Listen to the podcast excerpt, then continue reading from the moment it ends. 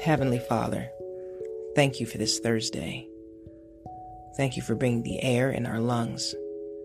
Thank you for being the peace in our hearts. Thank you for being our provision.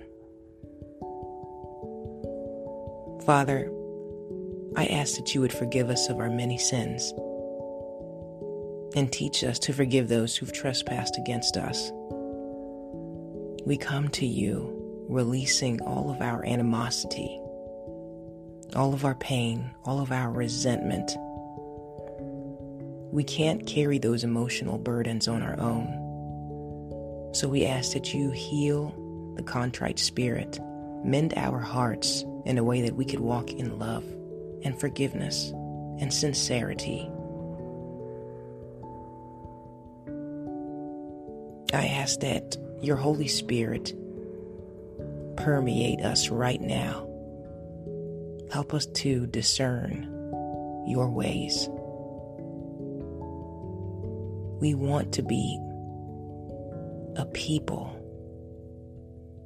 that's able to discern your voice, that's able to represent your statutes and virtues.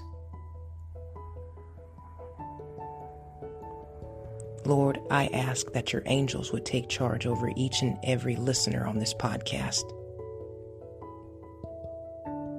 We thank you in advance for being our refuge of protection against sickness and infirmity, against the vices of the enemy, against even ourselves and our own iniquities. Help us to refresh our minds every single day so we would stay focused on our assignments and the tasks that you've placed before us. We want to honor you with the work of our hands. So help us to be resilient and a diligent people. All these things I say in Jesus' mighty name. Amen and amen. All right, believers. Keep being achievers. You know exactly what I'm going to say. but first, yo, we are in 19 countries as of yesterday. So just the previous day, it was 17.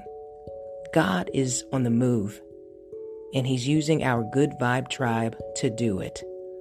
So thanks for tuning in, and thanks for subscribing. You guys are my family, and I love you so very much. With that said, God bless you. In fitness, health, and in spiritual wealth, I am your girl Bell Fit, and we are the Black Sheep Believers. I'll talk to you soon. Ciao.